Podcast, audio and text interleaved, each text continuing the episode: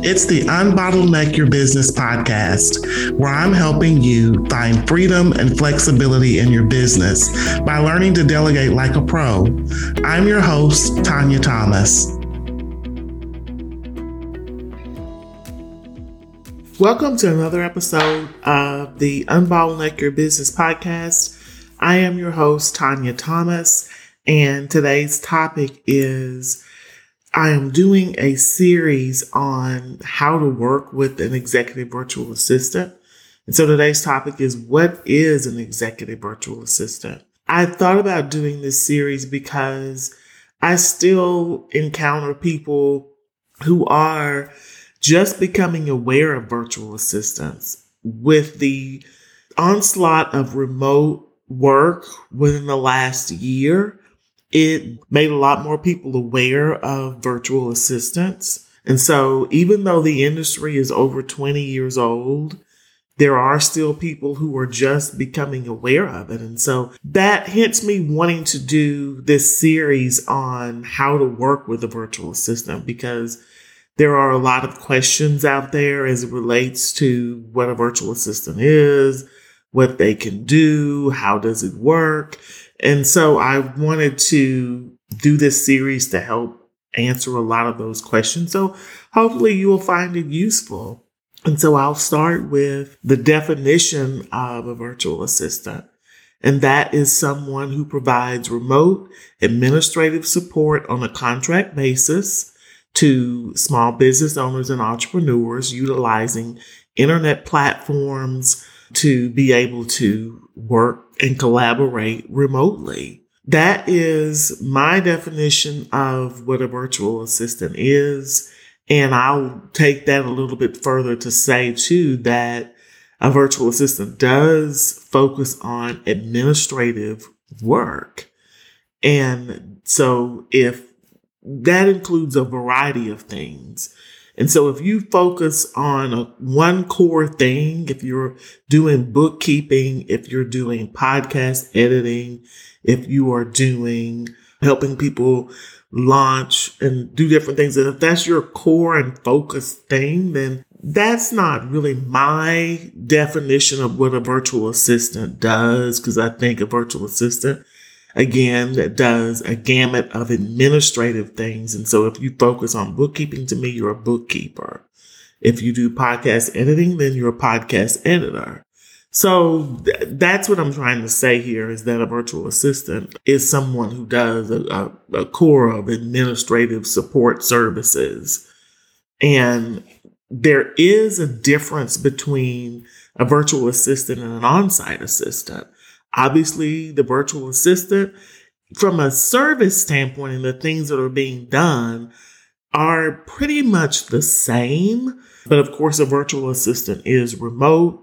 They are typically a contractor, whereas an on site assistant, of course, is an employee. And so those are the two biggest differences. But from a service standpoint and what they're doing is typically the same. And just uh, to give an example of some of the things that a virtual assistant can do for someone they can manage your schedule. They can help you manage and maintain your email inbox. They can help you onboard clients. They can help you with invoicing. They can help you get your proposals together. They can help you with your presentations. So it's just a lot of different things that a virtual assistant can help and support you with because nowadays, just about everything can be done remotely. I mean, it, and back earlier in the day, filing was probably one of the things that couldn't be done when people had hard copy files. But now with, even with that and that having gone to being electronic, they can maintain your filing system for you if it is electronic, which a lot of people's is today. So a virtual assistant can, you know, do a lot of different things. And so there are many benefits to, to working with the virtual assistant. To me, versus, versus an on-site assistant. Of course, a virtual assistant, as I've alluded to, is a contractor. So that means that there are no benefits to be paid to the assistant. So if you don't, if you're a small business owner or an entrepreneur and you need support in your business, but you don't really need anybody full time, then a virtual assistant would be perfect for you because they could work with you for a few hours per week. The other benefit to that is since they are a contractor, they have their own office equipment. So they'll have their own computer, their own office software, that type of thing, their own phone service, those things that you don't have to pay for. And so that's the benefit to you and you save money there. Again, I mentioned there's no benefits. And so you work with that person for as long, you know, as you need to, but you don't have to supply those things.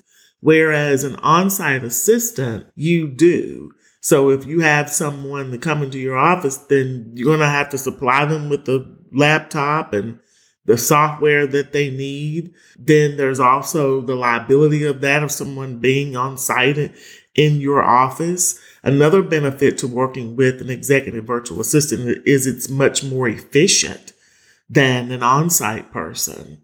And I say that because a virtual assistant is time on task. So as that assistant is working on something for you, they're doing the task, but once they're done with the task, the clock stops. Where an on site assistant, that person will need to be paid even when there's downtime.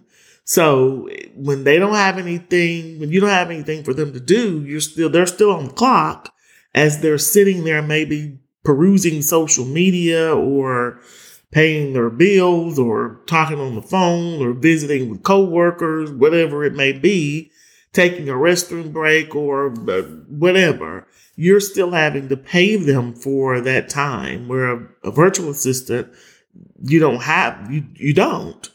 And so that's another one of the big benefits of working with a virtual assistant. So hopefully you have found this episode to be of value and of help to you in knowing what a virtual assistant is, knowing the difference between a virtual assistant and an on site assistant, and the benefits of working with the virtual assistant. And so that's it for today's topic. I think, you know, this was a timely topic to talk about. And again, thanks for listening, and hopefully you will if you enjoy listening to the podcast, hopefully you will leave us a review. That would be fantastic. I would love to hear from you because I'd love to know that you're a listener. But then also again, it helps us to, to get, get out there so others can know about the podcast. But that is it for this episode. I look forward to connecting with you on the next one. Thank you for listening make sure you head over to teamdelegate.com forward slash downloads to get my most recent guide on delegating. Also, be sure to share this with a business friend and follow us on your favorite podcast channel